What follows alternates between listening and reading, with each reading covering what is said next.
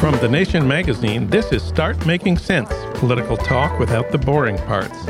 I'm Jon Wiener. If the Democrats are going to retake the House in next year's midterm elections, they're going to need to reverse restrictions on voting rights. Ari Berman will have our update on the Supreme Court's important decision on voting in North Carolina and on Trump's so called Election Integrity Commission. And maybe you heard the news Trump is traveling abroad for the first time as president this week. He started in Saudi Arabia over the weekend. We'll have comment from Joshua Holland.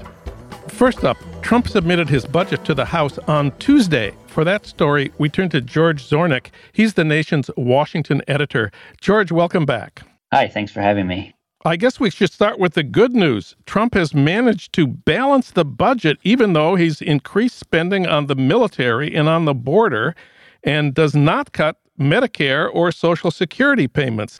It's a miracle. Uh, how did he do it? Well, I think the short answer is that he didn't do it. You know, they're they're using this very even I think to people who have been watching Trump for a while, a very kind of shocking and basic misdirection about how his budget claims to achieve balance. They assume that there is a, a $2 trillion increase in revenue through economic growth. And that's something that they assign to the magic of his tax cut plan, which is sort of assumed into this budget document. Um, this tax cut plan, according to them, will, will create 3% growth because of all the wealth it will create. That's out of line with, with literally every Fed analysis or outside um, independent analysis of how much growth could be expected. Yeah, let me just in- inject here. Trump's budget assumes we'll have 3% economic growth for the next 10 years. Today, our economy has 2% growth. So he is assuming that the economy will grow 50% faster uh, than it's growing this year and that this will continue for 10 years. You say that that's, uh, what should we call it? Unrealistic? Yeah, it's very unrealistic. It's it's first of all, we know that the the economic method that he is prescribing here, in other words, massive, massive tax cuts for the already wealthy and for corporations, will trickle down to everyone else in the economy and create this kind of growth.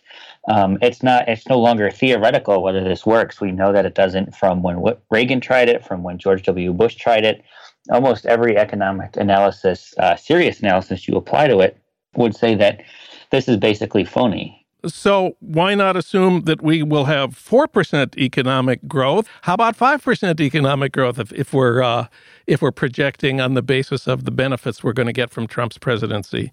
Why stop well, at 3? Know, uh, that's exactly right. I, I think they actually reversed engineered this. I think they figured out the level of, of tax cuts that they wanted to pursue and then sort of, you know, reverse engineered the math to okay, well, what level of growth would show that this would pay for itself and and you know ta-da there's they've they found a way to balance it I started out by saying that he was able to achieve this remarkable balancing of the budget without cutting Social Security payments, but actually that's not correct, is it?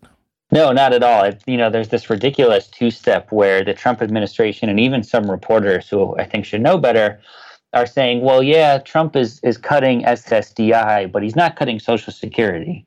Well, SSDI stands for Social Security Disability Insurance. It's it's very clearly part of the program. It's true that it, it's not really the part that perhaps a man on the street might think of. In other words, the Social Security you get when you turn 65 that you've paid into. But it's absolutely a, a, critical component of the program. And and what Trump is really doing here is, is is very nasty. And I should say Trump and Ryan because it's it's clear that the House GOP is in line with a lot of uh, what this budget has produced. What, what Trump is doing here is first starting with the massive increases in defense spending, which will go to defense contractors and, and tax cuts for the wealthy. And then he's finding, well, where can, else can I cut to at least have this semblance of balance? And if you look at Social Security, it's really interesting because he he does take a pass on cutting the old age retirement plan. He does take a pass on most Medicare cuts, but he does go after Social Security disability insurance and he does go heavily after Medicaid to the point where it would be cut by almost 50% over 10 years. So what he's really doing here is, is finding the people who have basically no political constituency, the, the weakest among us, not just in terms of, of their health or their, their earnings, but the weakest in terms of in the political ecosystem, the people who have the least ability to organize and push back against cuts.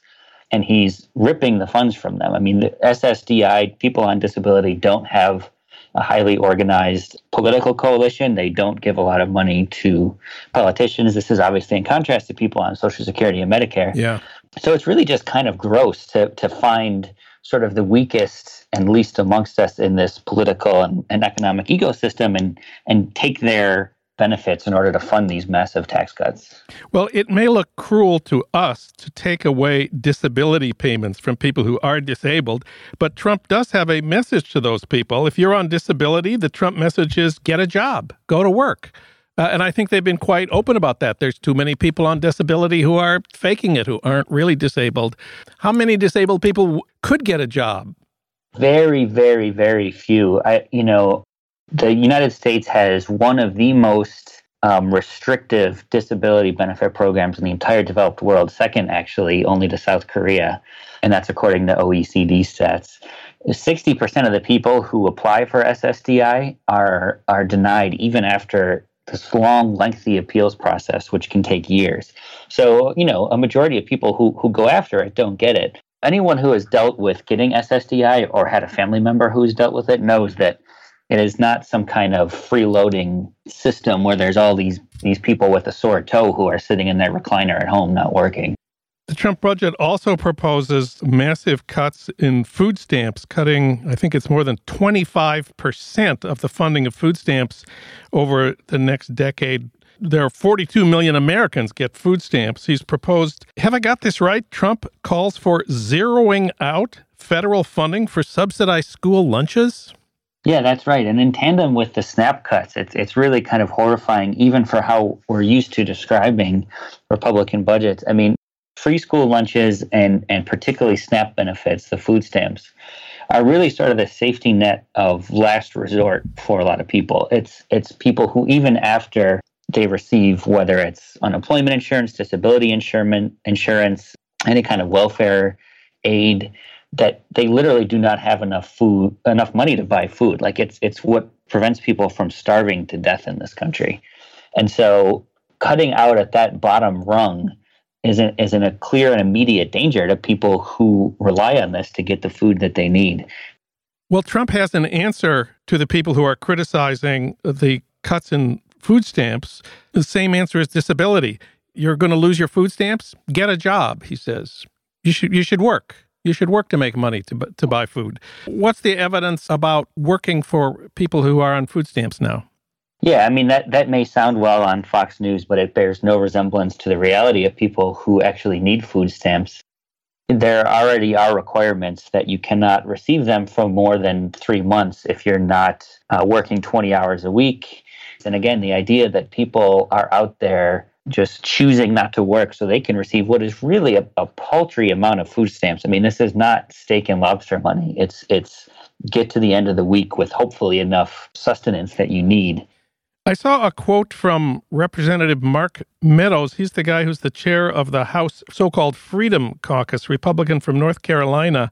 He said, Cutting meals on wheels, even for some of us who are considered to be fiscal hawks, may be a bridge too far it's easy to be a, a deficit hawk when you're out of power because you can just say, hey, the government spends too much money. They're spending your money. We need to cut, cut, cut. We need to put caps on the federal budget and sequester and all this. But, you know, at this point, Republicans are sort of the dog that caught the car because they now have the power to right. do this. And all of a sudden, all these cuts that they want to make are going to harm people back in their districts. One footnote to our discussion here I see that Trump's budget includes a request for $19 billion over 10 years for a new program to provide six weeks of paid leave to new parents. This is victory for Ivanka. It's victory for Ivanka, and it's it's not nothing. I mean, it it it wouldn't be the worst thing in the world if this plan went into place, but it's it's far less than what just about anybody estimates is needed to to supply real paid family leave.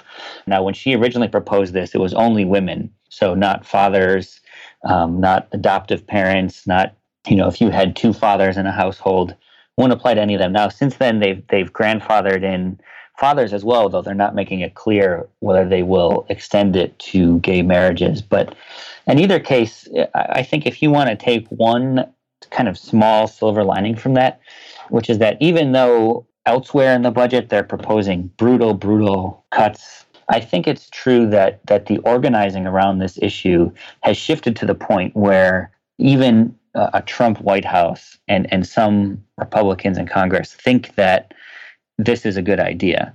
And it's really a story of an organizing victory. I mean, I'm sure you remember, but there have been paid family leave activists in, in state capitals and in DC for years now, stretching back to the first Obama administration and, and elevating an idea kind of out of nowhere that what people weren't really talking about to the mainstream. That's not to validate that Trump has put forward a, a good and, and full throated proposal as to the scale that's needed, but it does show that the ground has has shifted on this, and it's largely in part to activists on the ground.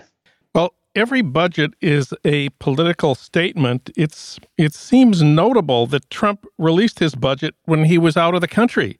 He's not even here to explain it, to defend it, to present it. It seems like he's not really that interested in his own budget. And I think Republicans are, are probably asking themselves, well, why should I defend it if the president himself is is uh, off in other countries uh, meeting world leaders? Well, you know that's that's a really interesting point because this this is not the budget that that Trump ran on. I mean, I think what terrified a lot of progressives in the summer and fall of last year, and particularly when Trump won, was that perhaps he had unlocked some new governing coalition where he could say, you know what, I reject the Paul Ryan, Mitt Romney austerity politics that have been pushed by the Republican Party for years now. I will not cut Social Security, Medicare, Medicaid, which he specifically mentioned. I think the government should basically provide for people, but of course, just not those people. And we know who those people are.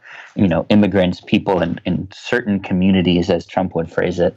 Sort of like a, a, a white privilege socialism. There was a lot of fear and a lot of think pieces about well, has Trump unlocked this really potent political combo? You know, what if he comes out of the gate in January of 2017 with a massive deportation plan and also an infrastructure bill that will split Democrats right down the middle, like a jobs package, where they have to decide, well, do we want to fund these jobs or do we want to, you know, is there a danger in validating this this basically white supremacist president? Well, that that's a battle that Trump entirely sidestepped. And this budget returns exactly to, and in, in fact is like a radical version of what Paul Ryan and, and Mitt Romney and most Republicans have been pushing for so long. You know, massive, massive cuts to the safety net, amping up tax cuts for the wealthy, amping up defense spending. So he he sort of brilliantly hacked our political system and won an election and then just immediately disregarded it. So it's a good question. What why isn't he here defending this budget? How much does he care about it? Literally, how much does he even understand what a big reversal it is from what he campaigned on. George Zornick, he wrote about Trump's cruel and unusual budget for thenation.com. George, thanks for talking with us today. Thanks for having me.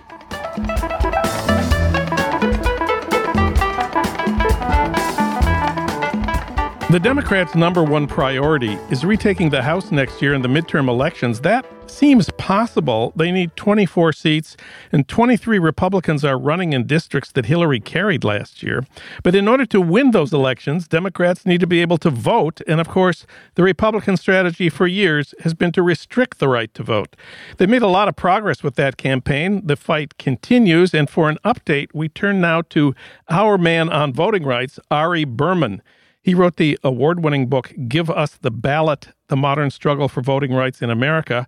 He's a senior contributing writer for The Nation magazine and a fellow at the Nation Institute. He also writes for the New York Times, Rolling Stone, The Guardian. He's a frequent guest and commentator on MSNBC and NPR. We heard him last week on Fresh Air with Terry Gross. So, Ari Berman, welcome back. Thanks, Jon. Good to talk to you again.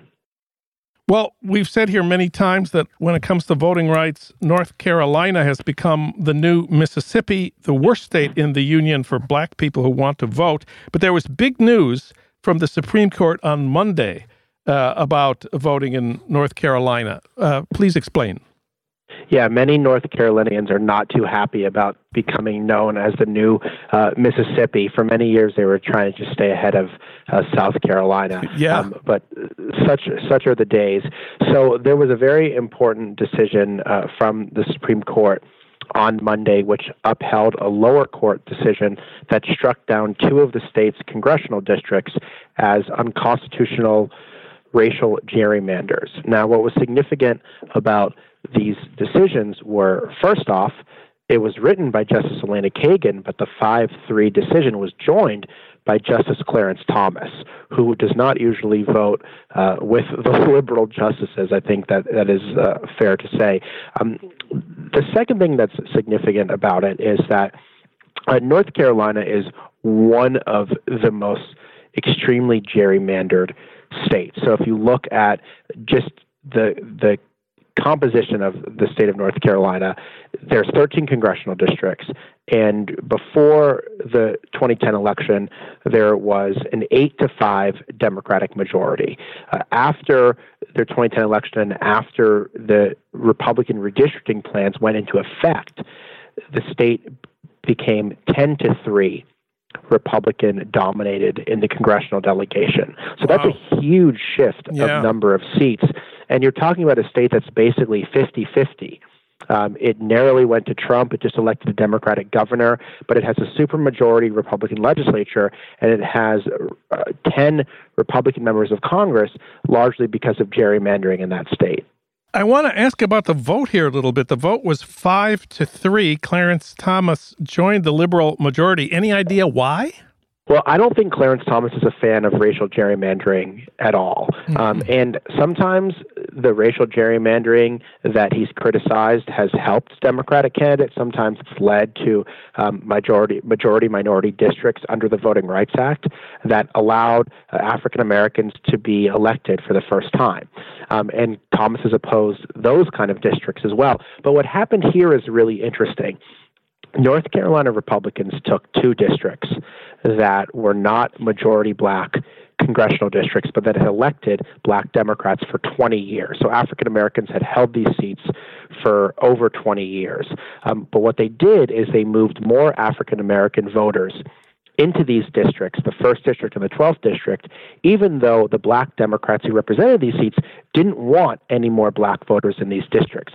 And the reason they did this is because North Carolina Republicans wanted to make the rest of the districts more white, more conservative, and more Republican. And what the Supreme Court said and what Clarence Thomas agreed to is that race was the predominant reason that justified doing this. And, and that was uh, unconstitutional, and, and that's why they struck these two districts down. Well, one of the most interesting things about uh, this case, it's about racial gerrymandering, but there had actually been a trial in North Carolina with uh, testimony, witnesses, evidence. Uh, tell us about the trial.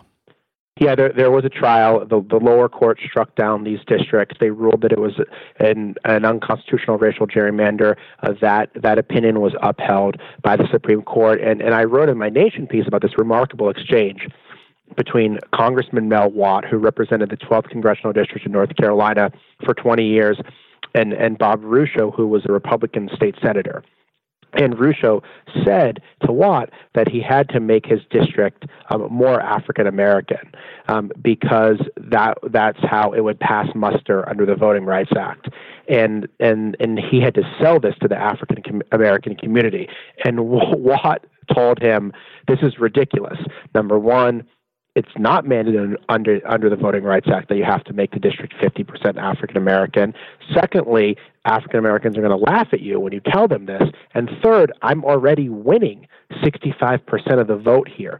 So I don't need any more help. I don't need a district that I'm going to win 80% of the vote in. I mean, I think that's what's happened throughout the South is that African American Democrats are already winning reelection. They don't need the number of black voters increased artificially in their districts because what they realize is going to happen is that African American voters are going to have less influence in other districts. Not only that, but white Democrats who they join in coalition with are going to lose. And that's what's happened in North Carolina and other southern states. So you, you may have one or two African American Democrats left, but the rest of the states controlled by white Republicans. And therefore, uh, Democrats broadly in the African American community in particular, which identifies strongly with the Democratic Party, has no power as a result.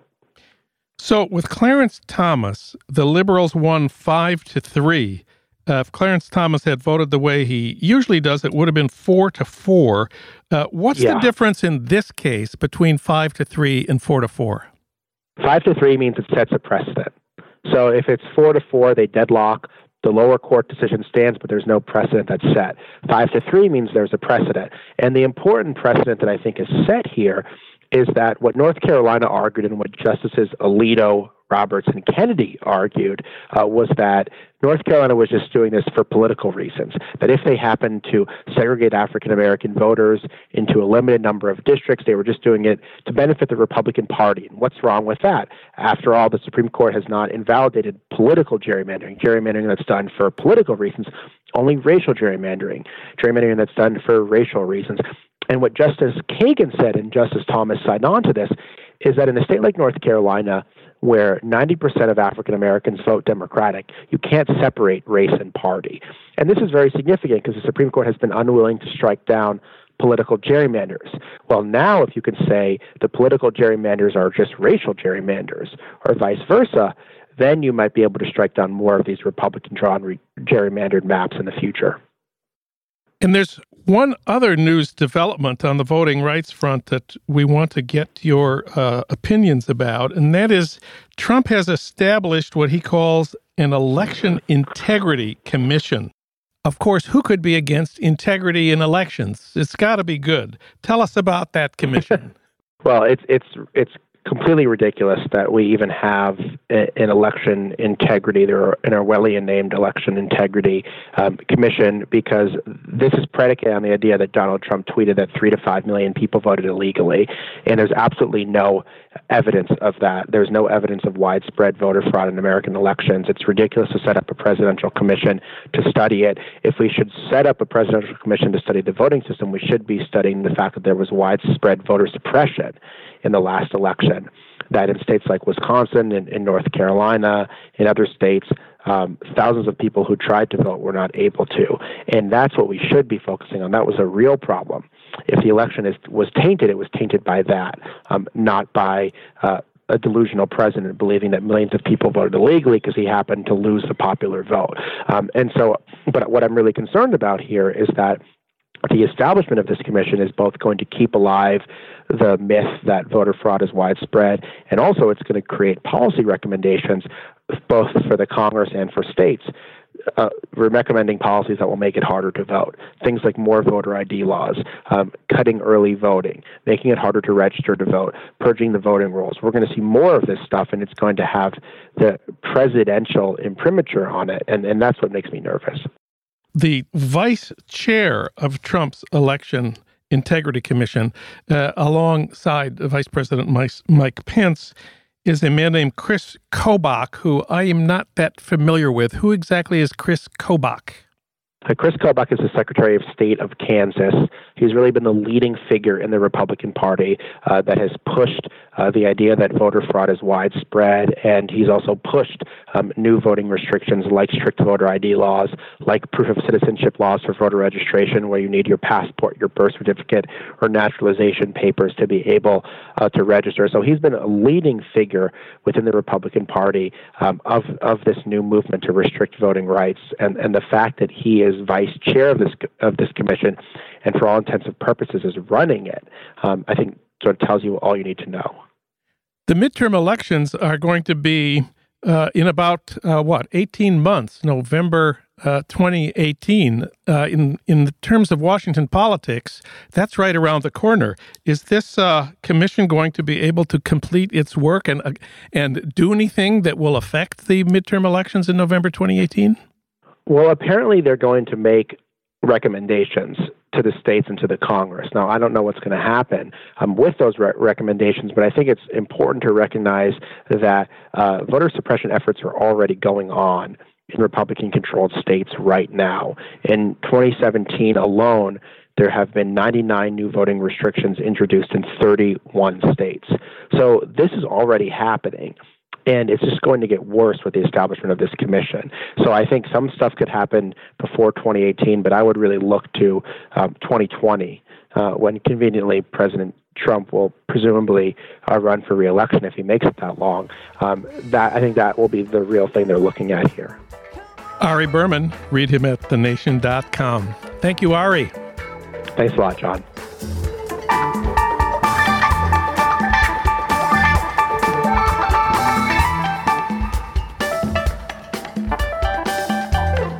Donald Trump, maybe you heard the news, went to Saudi Arabia last weekend.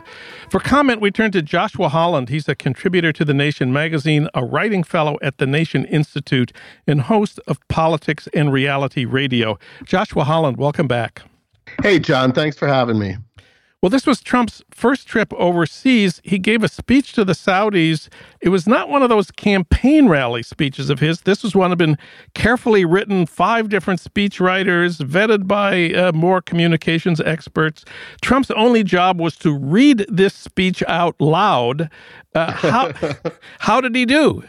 He did not embarrass himself too terribly in the reading of the speech. It was kind of a slow speech, I thought.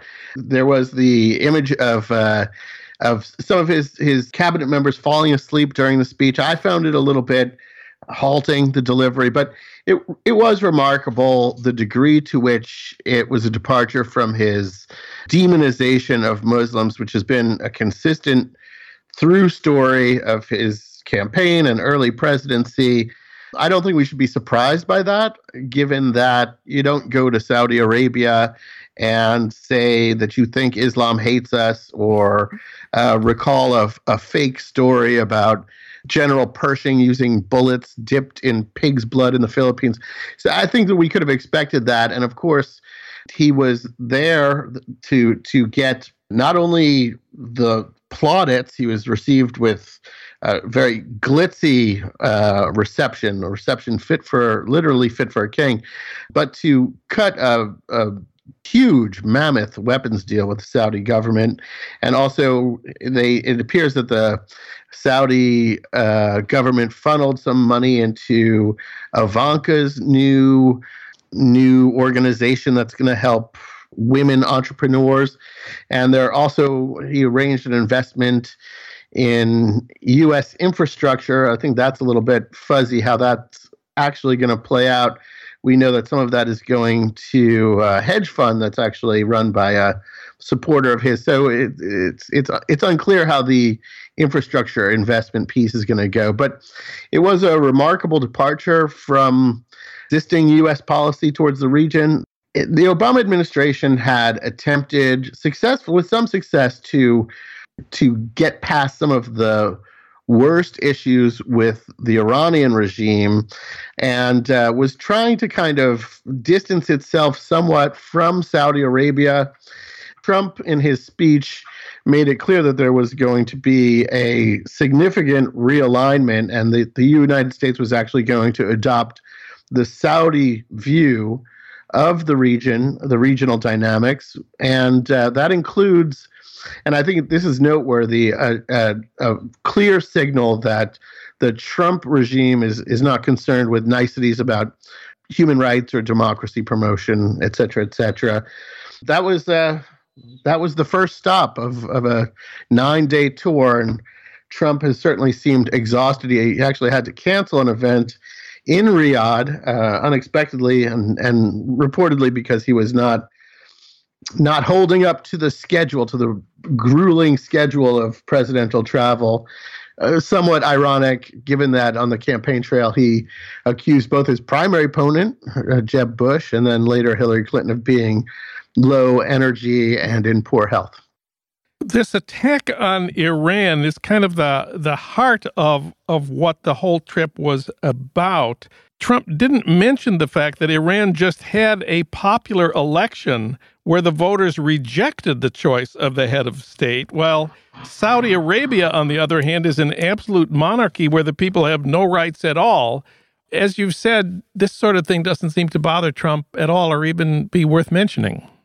And I don't think that we should be terribly su- surprised by that. I mean, he has said on the campaign trail, he said that, you know, he wasn't going to be the world's policeman. And I think that that, you know, if you translate that, that's a code word for a coded way of saying that he does not support uh, international institutions, including institutions that uh, uphold human rights law, et cetera, et cetera. So that, that's not a big shock to me.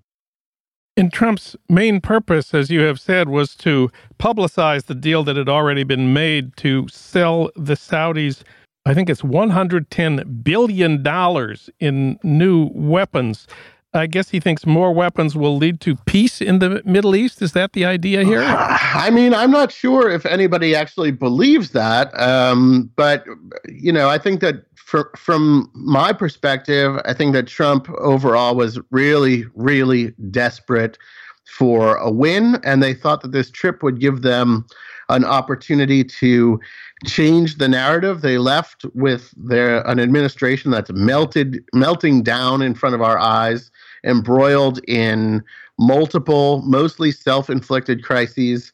And I think that for Trump, the main thing was to get a concrete something concrete that he could point to and he could say, I am not screwing up everything I touch. And this is the biggest, the biggest arms deal in, I guess, the history of the world. So that, I guess, that makes it really exciting and good.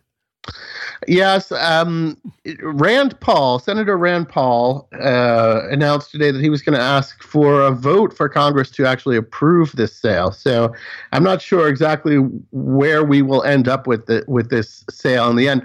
One of the interesting aspects was also um, Jared Kushner, uh, one of Trump's lead henchmen, uh, reportedly intervened directly with U.S. defense contractors and asked them to lower the price on some of these weapon systems, which strikes me as a pretty concrete uh, violation of their America First um, credo, right? I mean, usually what you see is an administration negotiate with a, a foreign power to get an American company a better deal. And this reportedly was the Trump administration going to the American company and trying to get a better deal for the foreign power. So th- that's an aspect that didn't get a, a, ton of attention, but really did strike me as um, a deviation from from the norm. Excellent point. Just a couple of footnotes here. We know a little about what the Saudis were told to expect from Trump and how they should treat this president of the United States. What do we know about that? You know, this is it's it's almost comical. I have a piece at the the Nation called "Our Embarrassment in Chief's International Trip is No Laughing Matter," and uh, in the beginning of this piece, I looked I looked at these reports of the the efforts that the international community is doing to to make Trump comfortable and to deal with his famously short attention span and insatiable ego. So there are diplomats sending cables back to their home governments, telling them that they need to keep everything short. Uh, they need to uh, compliment him on his electoral college victory uh, and flatter his ego. So, uh, uh, one one last thing. I understand that at the formal banquets, Trump does not eat the food that everybody else is served. He has his own he has his own special diet. What is it? Trump reportedly likes steak well done, slathered in ketchup. So that will be uh, offered in all of these. so he's going to these exotic locations and uh, and eating well done steak in with ketchup. It's a it's a little embarrassing, and I likened it to when you travel with a small child. You know, you bring familiar snacks and make sure that they have their blanket and everything because it's stressful to travel and to be away from the comforts of home. And it, it's um it's it's pretty sad when you step back and you think that this is this is what is being done for the the president of the United States. I guess that that's what you get when you elect a game show host. okay. Joshua Holland, he wrote about Trump's travels for the nation.com. Thank you, Joshua. Thanks so much for having me, Jon.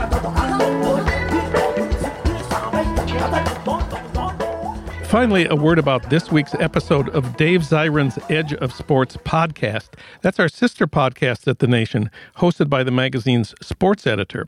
This week, Dave talks about Robert Mueller, the new special counsel investigating Trump. Dave examines his work overseeing the investigation of the NFL. That's this week on Dave Zirin's new Edge of Sports podcast, where sports and politics collide. Tune in every Tuesday at thenation.com slash edge of sports.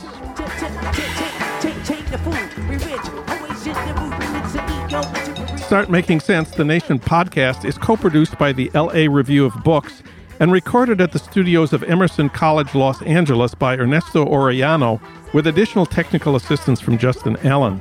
Alan Minsky is our senior producer. Frank Reynolds is our executive producer. Annie Shields is our engagement editor. Katrina vanden Heuvel is editor and publisher of The Nation. Our theme music is from Barcelona Afrobeat, licensed by Creative Commons.